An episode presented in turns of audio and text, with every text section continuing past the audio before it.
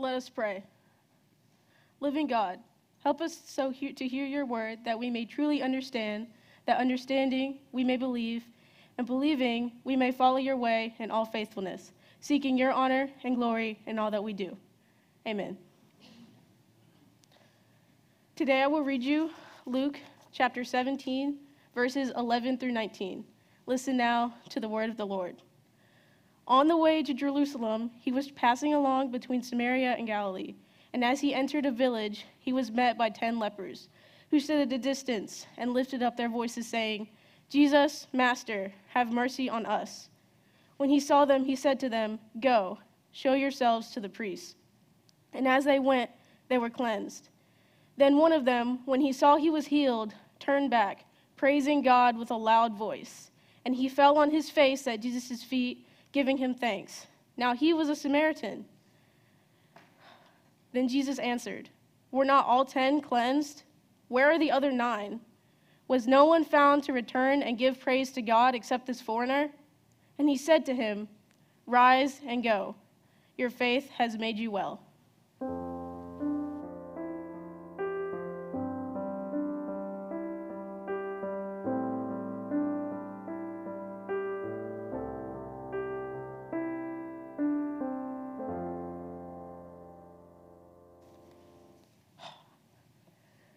Picture this you're back in high school, sitting with your best friends, talking about a biology test. You're totally about to fail. Then your other friend arrives at the table with a school lunch.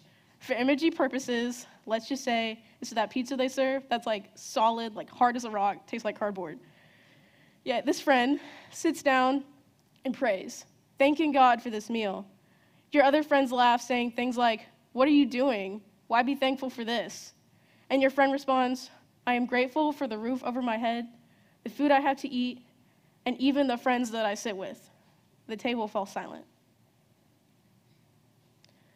Jesus tells the ten men with leprosy to go show themselves to the priest. And as they did so, all ten were cleansed. However, only one came back to thank him. Does this mean that the other nine weren't grateful to be cleansed? As terrible as it sounds, were they just using God? I mean, who's to say they weren't grateful? After all, only Jesus knows what was in their hearts, right? But we do know that Jesus highlights the one, not the other nine. So we know that even if they did feel it in their hearts, it wasn't enough. Only one came back and expressed with his mouth his gratefulness. Only one came back and threw himself at Jesus' feet.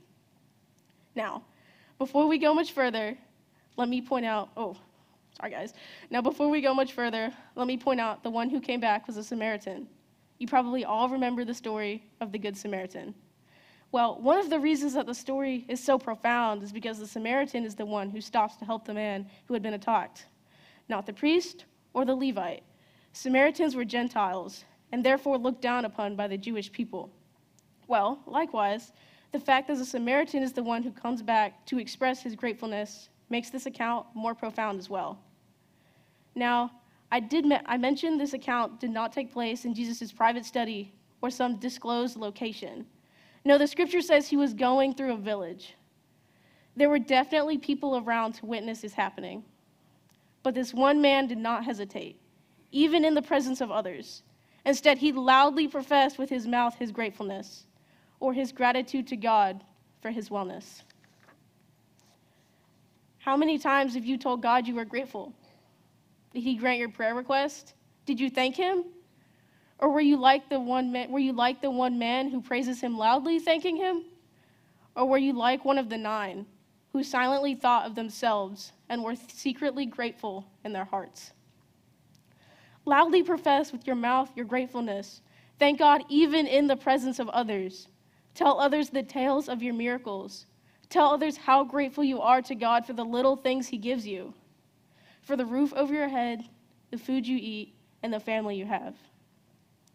Jesus asked the one man, Where are the other nine? Why had no one returned to give praise to God? Then he told them to rise and go, for his faith had made him well. Our theme for, our theme for the week at work camp this year was Go Serve. One of the things about Jesus is that while he was on earth, He was a man of action, and he calls us to action as well. In all of his encounters with the disciples and others, he uses imperative verbs that instruct them to act. At work camp, we talked a lot about going, doing, and acting, serving with freedom, with a purpose, with humility, and yes, with gratitude. We learn that it isn't about feeling grateful, but about going and serving in gratitude. Everything we do is a service to God, and God is with us even when we do it, including when we go and praise in God in thanksgiving in front of others like the Samaritan. Imagine God has just performed an incredible miracle in your life. He healed someone sick and helped you through a time of need. You feel so grateful in your heart and just feel pushed to share it. But in the presence of others, you falter, wondering what they will think. So you make a TikTok draft or write a tweet you'll never actually post. My friends, do not be scared to go out and express the gratitude you feel to God. Did the one man thank Jesus and then never mention this story again? Or did he tell all his neighbors, friends, and family of the amazing miracle that God gave him? Be more like the boy in our earlier illustration. Thank God with your mouth and tell others about your gratitude. Hit post, share, or tweet those drafts you have saved.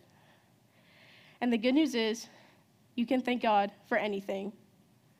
Thank God for the roof over your head, the warm bed you sleep in, the food you eat, the clothes you wear, and even thank Him for your times of trouble. Thank Him for being with you through the storm. Thank Him for being with you always. Paul says, Rejoice always, pray continually, give thanks in all circumstances, for this is God's will for you in Jesus Christ. One I'm sure you've all heard, Psalms chapter 118, verse 24 says, This is the day the Lord has made. Let us rejoice and be glad in it. Thank God for good days. Thank God for bad days. And thank God for every little thing in your life. I want to tell you all one more story. A girl has not had a very good day. Things have just not gone her way. Say she got laid off today or just took a pay cut. It seems like everything is against her. Say she runs to the grocery store in a hurry to get out. Just needed to pick up some food for the dog. You know, simple. With her already terribly going day, the cashier is as rude as can be. Terrible attitude, just overall mean. The girl would have had every right to get mad at the cashier, yell in her face, complain, demand an apology. But instead of doing all the things she knew were wrong, she handed her the money for her groceries and all her available cash. She pays for her groceries and tells the cashier to keep the money. Instantly, she starts to tear up. It turns out today was her birthday. Everyone had forgotten about it. Not a single phone call, not one gift in the mail. It turns out this money was the only gift she had received this entire day. Now, this girl felt nudged by the Holy Spirit to be kind to a cashier that really didn't deserve it, just like we're not deserving of God's love. Guess what? You too can be nudged by the Holy Spirit you can reflect God's love to others. You don't have to go buy dog food, find the rudest cashier, and give her money. In fact, it's not even that complicated. Some may think it is. Say, oh, but God never talks to me, and but I've never felt this way. But were you in tune with God?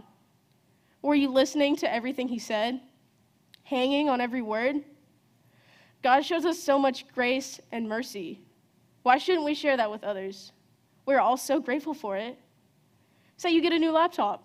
What's the first thing you do? You thank the person who gave you the laptop, and then you post about it on social media, in your Instagram story, or on Twitter, or Facebook.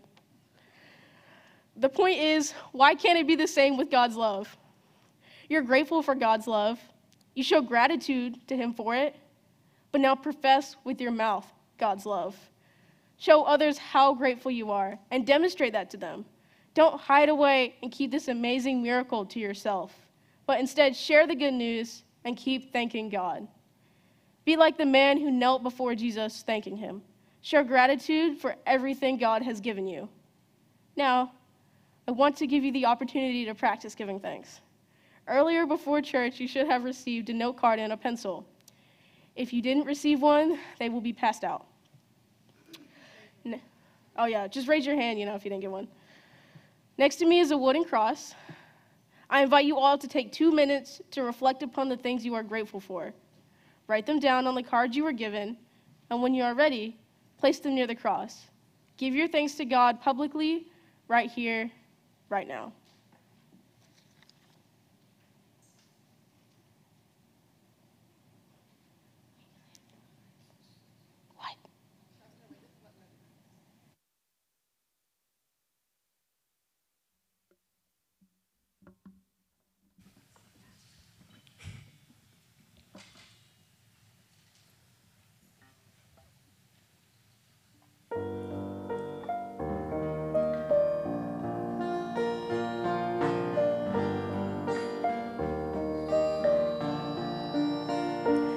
Waking up to